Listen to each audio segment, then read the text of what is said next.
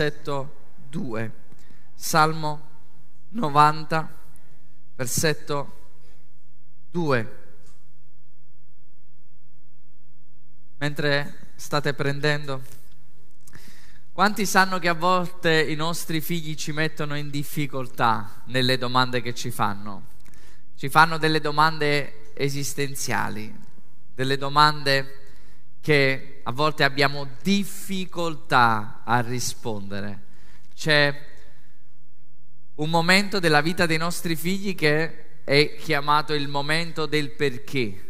Papà è perché questo, papà è perché quello, papà è perché, perché, e si fanno continuamente domande. E una delle domande che più mi ha messo in difficoltà, diciamo così, è papà, ma Dio chi lo ha creato? Papà, chi è il padre di Dio? Chi lo ha creato? Ah, Dio. E leggiamo questo verso, Salmo 90, versetto 2. Prima che i monti fossero nati e che tu avessi formato la terra e il mondo, anzi da sempre e per sempre tu sei Dio. Spirito Santo, abbiamo bisogno della tua presenza questa sera. Abbiamo bisogno che tu possa parlare ai nostri cuori. Non vogliamo una conoscenza mentale, una conoscenza che gonfia, ma vogliamo una conoscenza intima con te vogliamo conoscerti in spirito e verità. Questo può avvenire solo attraverso il tuo spirito. Usa questo strumento. Tu sei migliore di un artista di strada. Riesci a utilizzare ogni strumento che hai davanti per amore del tuo popolo. Fallo per amore del tuo popolo. Benedici il tuo popolo questa sera con la tua parola nel nome di Gesù. Amen. Amen.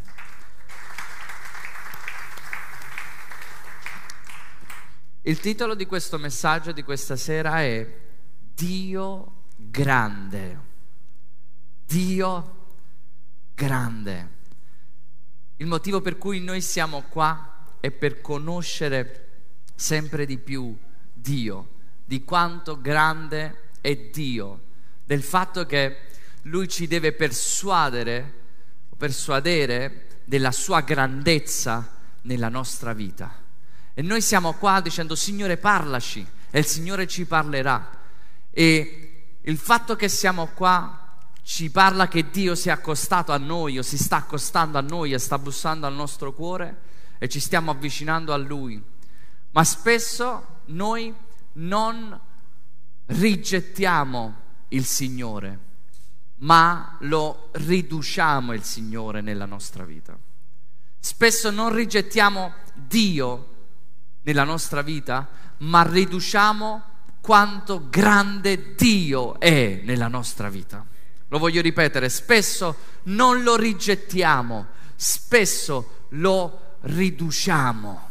E quanti sono d'accordo con me che Dio è molto più grande di quel che possiamo pensare ed immaginare che a volte noi veniamo con uno sguardo orgoglioso, dicendo io so tutto di Dio, conosco tutto dei versetti, conosco tutto, ho anni di fede. Ci sono gli angeli che girano intorno al trono di Dio, gridando giorno e notte, santo, santo, santo, santo. E ogni volta che gridano santo, Dio rivela un nuovo lato, una nuova sfaccettatura di Lui e stanno ancora gridando santo, santo, santo, perché conoscere Dio pienamente è impossibile.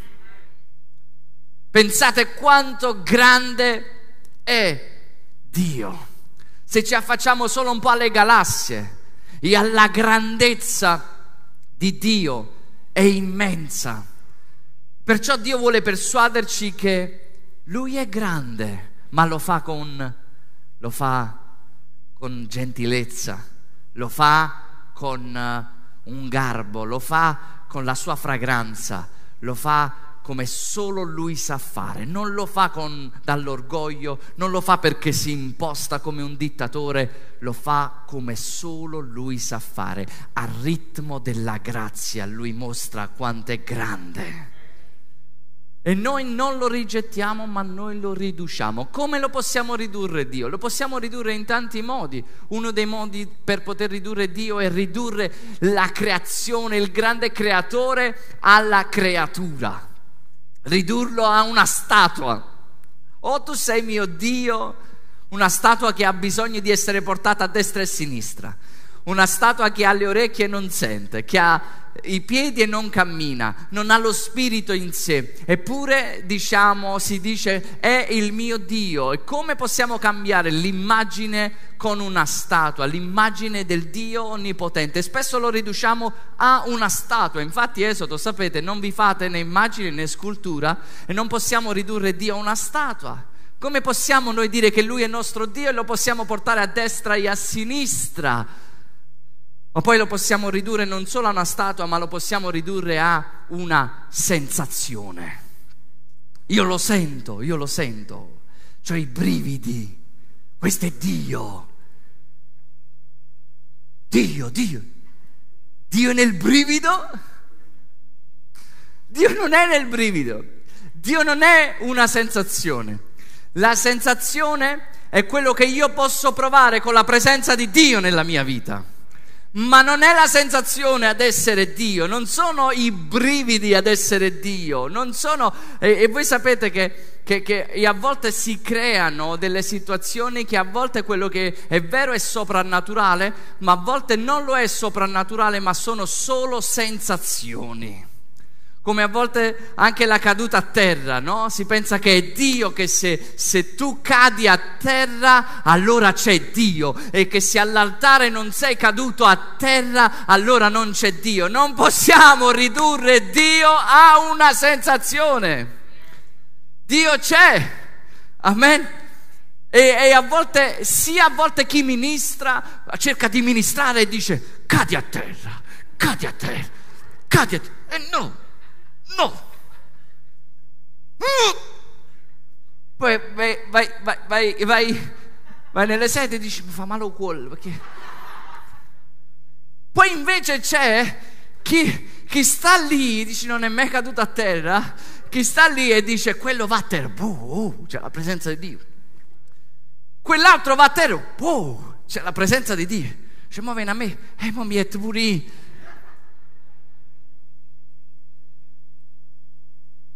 sembra brutto, no? C'era, raccontavo anche stamattina che c'era una persona che vide questo, uno si buttava a terra, cadeva a terra. C'è, ora c'è, io credo nel soprannaturale, c'è stato il soffio di Dio anche che molte volte ha soffiato sulla mia vita dove non posso spiegarvi, c'è, però quando poi le sensazioni prendono il posto di Dio non va bene. Ci siete? E questa persona che si butta a terra e poi ci fa l'occhiolino. Cioè, come vedi, tutto a posto. Pure... Ed è incredibile come a volte si può ridurre Dio a una sensazione. Oh, stasera Dio c'era. Che l'altro ieri dove stava? Perché alcuni possono sentire no? Possono essere, diciamo, presi, emozionati. E va bene, Dio va a toccare anche le emozioni, ma Dio non è più piccolo delle nostre emozioni, Dio è più grande delle nostre sensazioni. Dio è più grande dei nostri brividi e a volte c'è questa cultura, devo sentire i brividi, devono succedere le cose, devono... e allora creiamo poi delle situazioni che sempre devono succedere delle cose affinché possano dimostrare che Dio c'è in mezzo a noi, ma io voglio dire che Dio c'è in mezzo a noi al di là delle nostre sensazioni. Dio è più grande e non possiamo limitare Dio per le nostre sensazioni, ciò che sentiamo. Non possiamo limitare Dio quando viviamo i momenti difficili. Sto in un momento difficile e dov'è Dio? Quanti sanno che Dio parla nel bel mezzo della tempesta come ha parlato a Giobbe? Non posso limitare Dio nella mia vita quando sto passando un momento difficile. Che quando mi va bene allora sento Dio e quando mi va male allora non lo sento Dio. No, benedirò l'Eterno in ogni tempo. Perché in ogni tempo Lui è immutabile. La sua bontà non è, non è eh, cambiata dalla mia situazione difficile, ma nel tempo difficile proclamando la sua bontà può essere come un'ancora dove la tempesta continua ancora, ma io rimango fermo nelle sue promesse e nella sua presenza nella mia vita. Perché lui ha sempre ragione e non possiamo limitare Dio ad un'immagine mentale che abbiamo fatto di Lui. Ognuno si è potuto fare un'immagine mentale di Dio. Non parlo di immagini che vediamo all'esterno, ma di immagini mentali che ci facciamo. Cioè Dio libera il popolo di Israele dall'Egitto, Israele esce dall'Egitto e dice poi il vitello, fa un vitello e dice questo è quello che ci ha salvato. E questa è l'immagine mentale che, che, Israele aveva in Egitto, sapendo questa immagine che era Dio, ma era stato veramente Dio a liberare Israele, ma la loro immagine era veramente sbagliata, era errata. Loro avevano fatto Dio a loro immagine e somiglianza. E a volte Dio veramente opera nella nostra vita, Dio fa segni, miracoli e prodigi e noi attribuiamo questi segni, miracoli e prodigi all'immagine che noi gli abbiamo dato a Dio e non all'immagine che Lui ha. Quando Dio dice non farti immagine, sta dicendo non farti immaginazione di come io sono che tu pensi, devi lasciare che io ti rivelo chi sono. Quando dice non farti immagine, non sta parlando solo all'esterno, sta dicendo non ti fare nessuna immagine partendo da te, non mi riconoscerai con la tua immagine, mi riconoscerai con la mia rivelazione chi io sono. Perciò non voglio che tu mi adori con l'immagine mentale, perché la tua immagine mentale può essere un amico immaginario, un amico che ti fai come vuoi tu, un Dio che ti fai come vuoi tu, un Dio che dice non giudica, ma che solo amore e niente giudizio, che non può mandare nessuno all'inferno. E come ho detto anche questa mattina, Dio non è colui che manda all'inferno, ma sono le persone che decidono di andare all'inferno, perché Dio ha dato una salvezza, Gesù Cristo è il Signore, che chiunque crede in Lui passerà dalla morte alla vita e non passerà per il giudizio. Questo è il desiderio di Dio. Ma se noi ci facciamo un Dio a nostra immagine, alle nostre sensazioni, come noi siamo, noi vedremo un Dio distorto. Ed ecco che abbiamo appena creato un idolo nella nostra mente, pensando che sia Dio, ma invece il nostro idolo.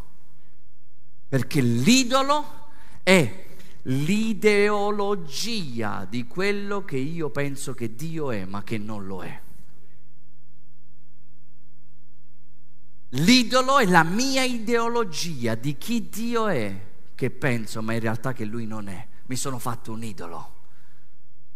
E l'idolatria è adorare ciò che dovresti usare ed è usare ciò che invece dovresti adorare. L'idolatria è adorare ciò che dovresti usare ed è usare ciò che invece dovresti adorare. Questa è idolatria. Ma io sono convinto, Chiesa amata nel nome di Gesù, che lo Spirito Santo pian piano sta dipingendo Cristo nei nostri cuori e ci sta facendo vedere come Dio è veramente. E qualcuno ha detto ogni immagine di Dio che non è conforme all'immagine di Gesù Cristo è un'idolatria. Ogni immagine che non è conforme a Gesù è un'idolatria e dobbiamo lasciarci dire chi è Dio dalla rivelazione. Lui si è rivelato in vari modi e voglio velocemente dirvi tre aspetti di Dio che conoscendo questi tre aspetti possono fare una grande differenza nella nostra vita. Queste qualità, questi attributi. Il primo aspetto è Dio è onnipresente. Conoscere che Dio è onnipresente. Salmo 139, 7. Salmo 139, 7, ce l'abbiamo? 139, 7. Ve la canto anche a voi questa sera. Dove me ne andrò? Dove fuggirò? Aiutatemi, dai. Dal tuo cospetto. Dove fuggirò dalla tua presenza? Vai avanti. Versetto 8. Se salgo in cielo, tu ci e non ce l'ho la voce gitana. La tua presenza, Questa, questa, questo è un canto da cantare in macchina squarciagola, alzando la voce. Se scendo in profondità, la terra non mi nasconderà. Se prendo le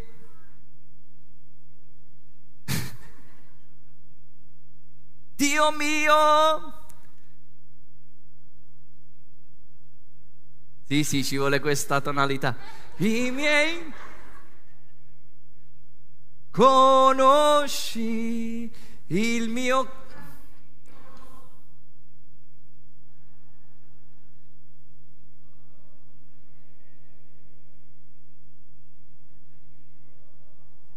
dove io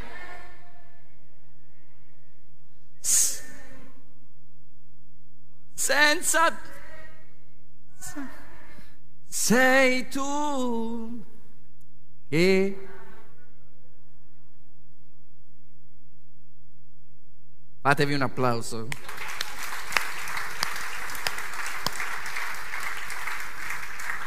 Dio è onnipresente. Lui è presente in ogni luogo e si manifesta dove viene celebrato. Lui è presente in ogni luogo. Se io so che Dio è presente, io ho fede nelle situazioni difficili. Se so che Dio è presente nella mia vita, so che non sarò mai più solo nelle situazioni difficili. Dio è con me, se so che Lui è onnipresente, Lui è con me in questa situazione dove mi trovo mi posso trovare in una grotta, mi posso trovare in una fornace, mi posso trovare in mezzo al mare, Dio è con me, è con me persino nel ventre del pesce sotto il mare. È con me. E questo mi dà forza, il fatto che sapere che Lui è onnipresente, è con me.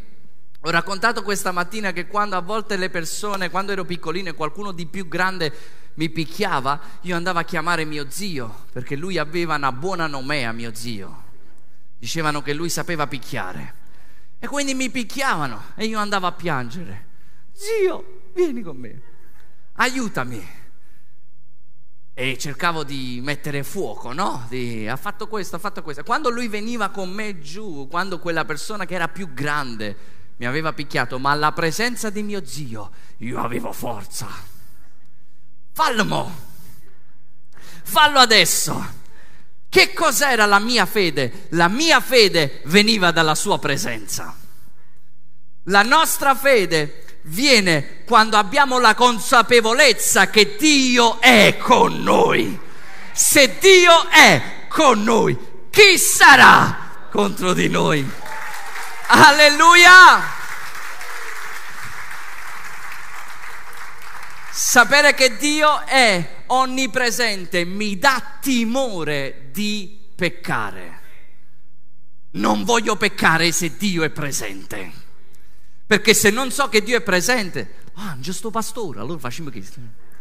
Ah, ci sta il fratello, facciamo questo. Ma quando Dio è presente, dove vai? C'è una telecamera. La caldeca delle camere. Poi noi siamo cresciuti, no? Con, con, quei canti nella scuola domenicale che faceva bada occhio, bada occhio a ciò che vedi, bada a ciò che vedi. C'è il Signore su nel cielo che ti guarda con amore, bada occhio, bada occhio a ciò che vedi. E poi ti dici, wow, eh, ma non finisce qua, bada mano, bada mano a ciò che tocchi Bada mano, bada mano a ciò che to. C'è il Signore su nel cielo che ci guarda con amore, bada mano. Siamo cresciuti con l'ansia.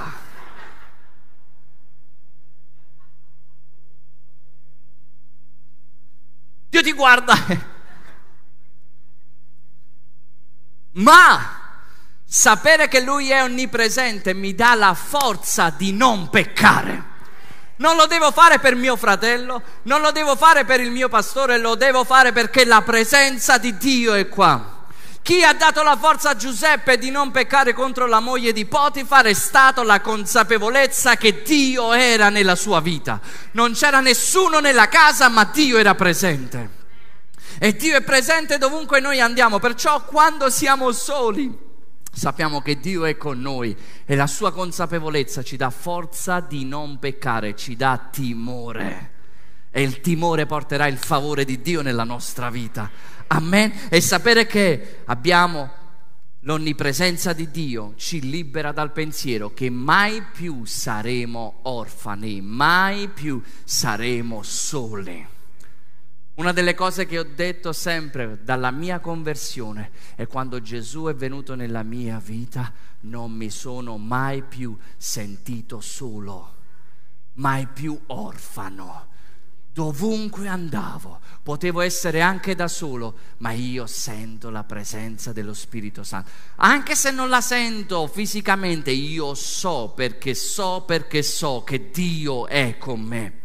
E lui ha detto io sono con te tutti i giorni della tua vita. Puoi camminare e parlare con Dio, puoi stare da solo nella stanza e parlare con Dio, puoi soffrire, piangere e parlare con Dio. Dio non ci lascerà mai e mai più saremo soli. Non c'è più quel senso di solitudine quando abbiamo la rivelazione che Dio è onnipresente nella nostra vita. E qua la seconda qualità di Dio è che Dio è onnisciente. Onnisciente significa che lui sa tutto, conosce ogni cosa di quel che succede, che succederà, che si farà prima che avverrà. Guardate Isaia 46 da 9 a 11. Allora ve lo dico, questi sono versetti per un guappo. Isaia. Dio qua e là nella scrittura è umile ma ogni tanto c'è la traduzione napoletana di dire mo vi dico chi sono io. E non significa che non è umile, perché lui dice la verità sempre. Se anche parlassi di me, disse il Signore, dico sempre la verità. E dice ricordate il passato, le cose antiche, perché io sono Dio. Non c'è né, né alcun altro, nessun altro sono Dio e nessuno è simile a me. Vi, vi fa che è una traduzione da, da un guappo, no? Proprio napoletana di dire nessuno è come me. Mi sono girato, non c'è nessun Dio, io sono l'unico. Nessuno è uguale, nessuno è come me. Dice così, io annuncio la fine dal principio. Molto tempo prima dico le cose che ancora sono avvenute. Io dico, il mio piano sussisterà e metterò ad effetto tutta la mia volontà. Chiamo da un oriente un uccello da preda, da una terra lontana l'uomo che effettui il mio disegno. Sì, l'ho detto e lo farò avvenire. Ne ho formato il disegno e lo eseguirò. Questo è il nostro Dio. Io lo dico e lo faccio. Chiamo un uccello che doveva essere preda del nemico, ma farò sì che nessun'arma fabbricata contro di lui prospererà e lui porterà ad effetto il disegno per la mia vita, perché ho parlato e lo farò avvenire. Io ho fede, disse Paolo, che colui che ha iniziato un'opera in voi è anche potente da portarlo a compimento. Lui è Dio, grande, grande, grande Dio. Lui ha chiamato, ha detto 400 anni prima ad Abramo che Israele doveva essere, doveva essere in cattività in Egitto. Ha, de- ha, chiamato Ciro per nome 170 anni prima della sua nascita. Io ti chiamo per nome Ciro. Ciro ancora doveva nascere. 170 anni prima. Lui chiama alla fine dal principio. È come quando noi vediamo su YouTube, che vediamo il, il, completo del video che dura magari 45 minuti, tu sai la fine e l'inizio e puoi andare dove vuoi, puoi andare in 15 minuti, puoi andare in 30 minuti perché già è concluso. E Dio dice, il mio piano è già concluso. Posso muovermi come voglio, io conosco la fine dal principio. Anzi, io inizio dalla fine, perché quando io inizio sempre finisco ciò che ho iniziato. Questo è il nostro Dio e sapere che Lui è onnisciente, scrivete questo, ho fede che Dio ha tutto sotto controllo nella mia vita. Se io so che Lui conosce ogni cosa, ho fede che lui ha tutto sotto controllo. Se lui mi dice vai all'altra riva e anche se mi sta venendo una tempesta, ma io ho una parola da parte di Dio e quella parola mi sostiene per andare all'altra riva perché lui ha tutto sotto controllo. Tutto ciò di cui ho bisogno è avere una parola da parte di Dio. La fede viene dall'udire il rema di Dio nella mia vita e quando ho una parola ho fede che anche quando le circostanze sono difficili Dio ha il controllo.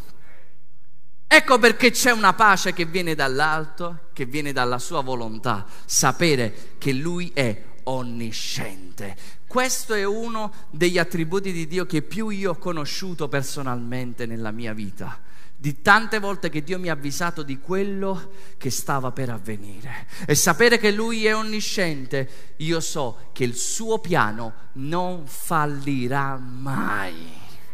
Mai. Mai. Mai. Conosciamo già la fine, il diavolo perderà, noi andremo con il Signore per stare sempre con Lui. Conosciamo già la fine. Non conosciamo tutta l'Apocalisse, ma conosciamo che abbiamo vinto. Questo ci basta. Poi sicuramente andiamo a studiare pure tutta l'Apocalisse. Amen. E sapere che Lui onnisciente ci guiderà per il bene della nostra vita.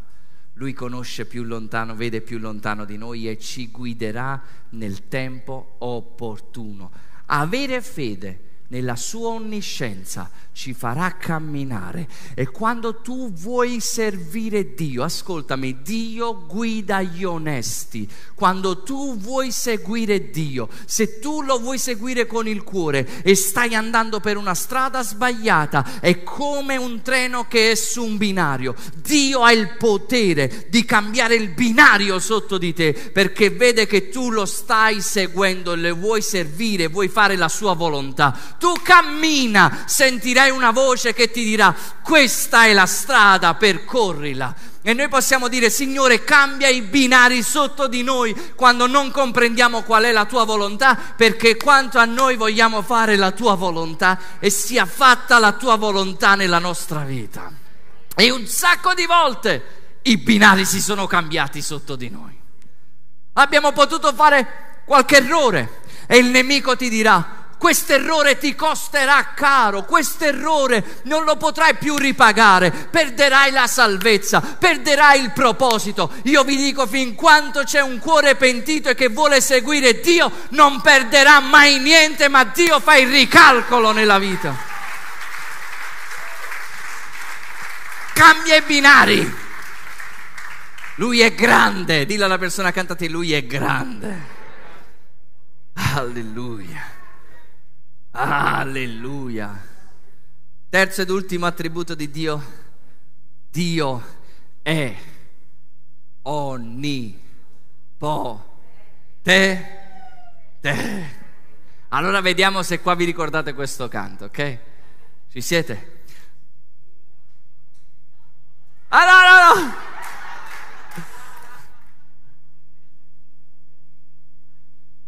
Lo L'onnipotente di Israele, l'onnipotente di Israele, dal cielo scenderà. L'onnipotente di Israele. Voi siete credenti aggiornati 2.0. Questi sono i canti che ci hanno fatto vedere la gloria di Dio. Non avevamo tanta musica, non avevamo la chitarra elettrica, ma avevamo uno spirito gioioso davanti a Dio. Amen. Già la immagino mia nonna che sta danzando, l'onnipotente di Israele, dal cielo scende. Alleluia. Geremia 32, 27. E andiamo verso la conclusione. Ecco, io sono il Signore, Dio di ogni carne c'è forse qualcosa di troppo difficile per me? C'è forse qualcosa di troppo difficile per me? È bello perché lo dice Dio di se stesso. C'è qualcosa di troppo difficile per me? C'è qualcosa che Dio non può fare? la parola onnipotente è riservata a Dio. Tu la vedi, c'è scritto il cartello riservato. Dio è onnipotente. Lui è l'unico onnipotente.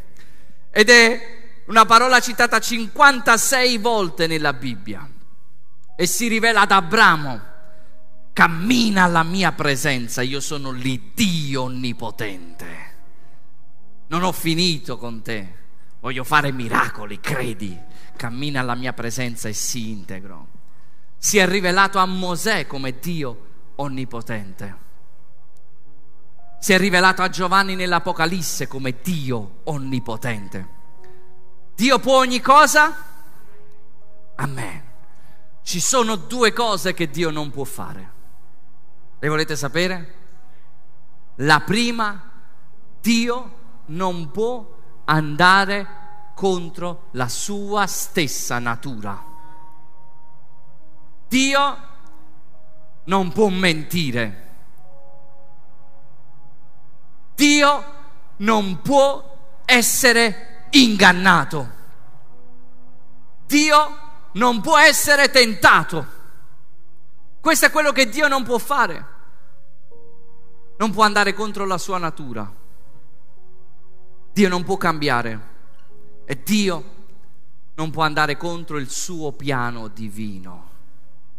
Lui stesso ha deciso che quando ha parlato, lui stesso ha deciso di innalzare la sua parola al di sopra di ogni cosa.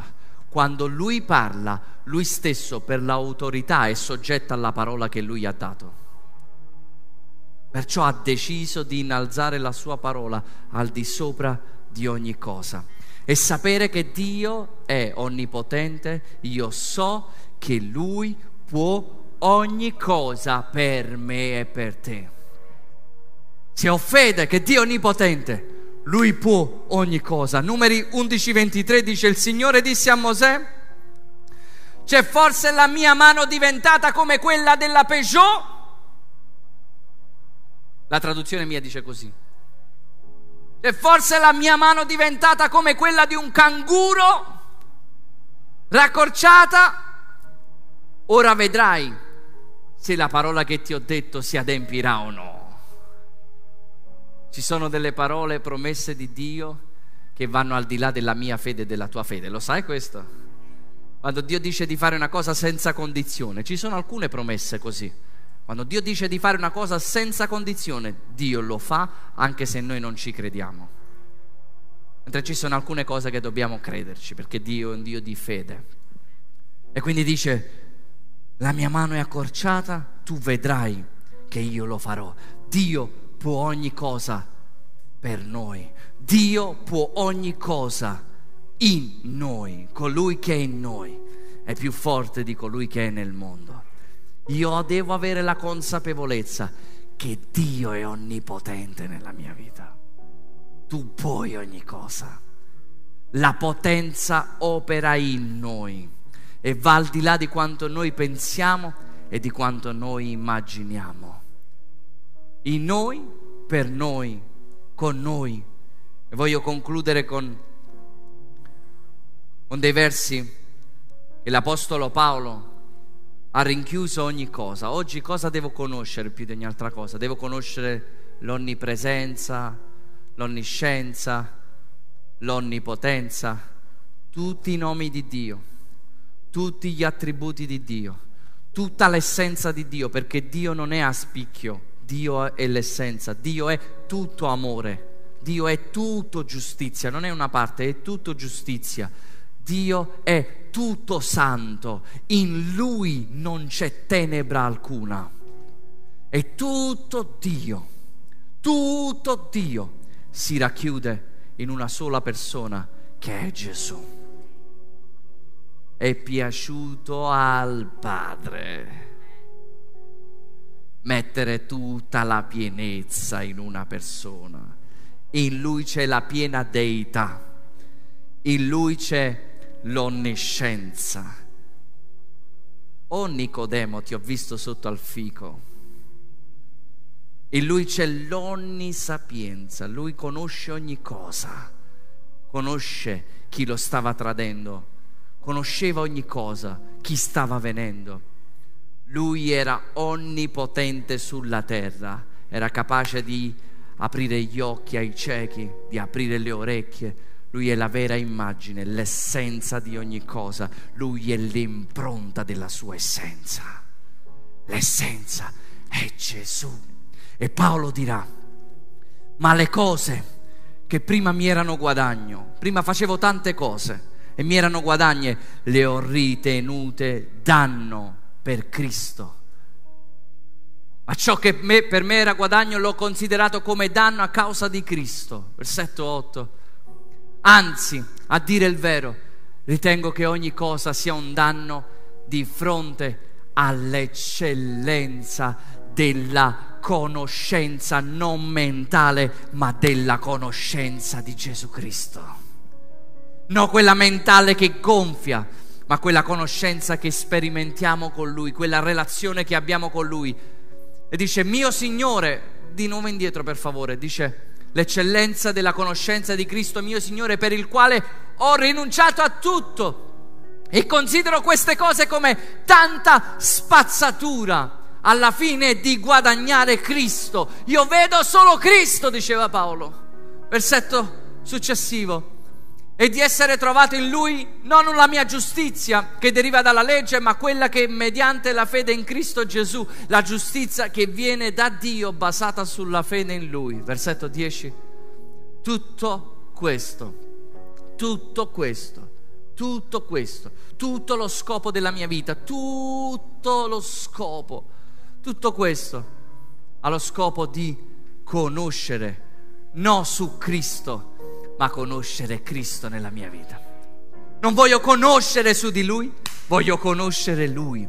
Lui è la mia sapienza, Lui è la mia intelligenza, Lui è l'onnipotente nella mia vita, Lui è l'onnisciente nella mia vita. Conoscere non su di Lui, ma conoscere Lui.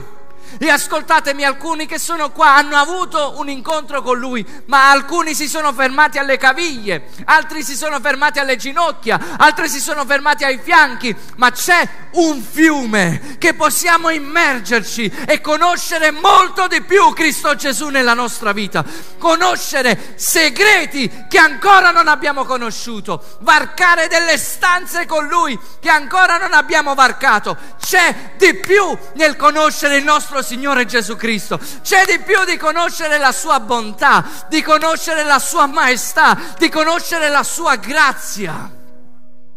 Tutto questo allo scopo di conoscere Cristo, la potenza della sua resurrezione e la comunione delle sue sofferenze. Chi potrà conoscere un grande Dio, così grande come è Dio? Pian piano possiamo immergerci nel fiume dello Spirito Santo che è già dentro di noi, ma possiamo toccare solo alcune cose o possiamo essere ripieni.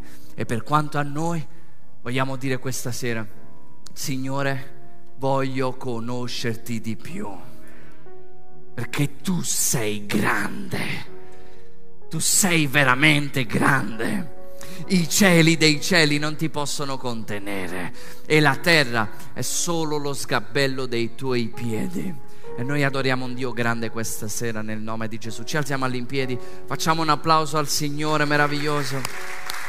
Che Lui è un Dio grande.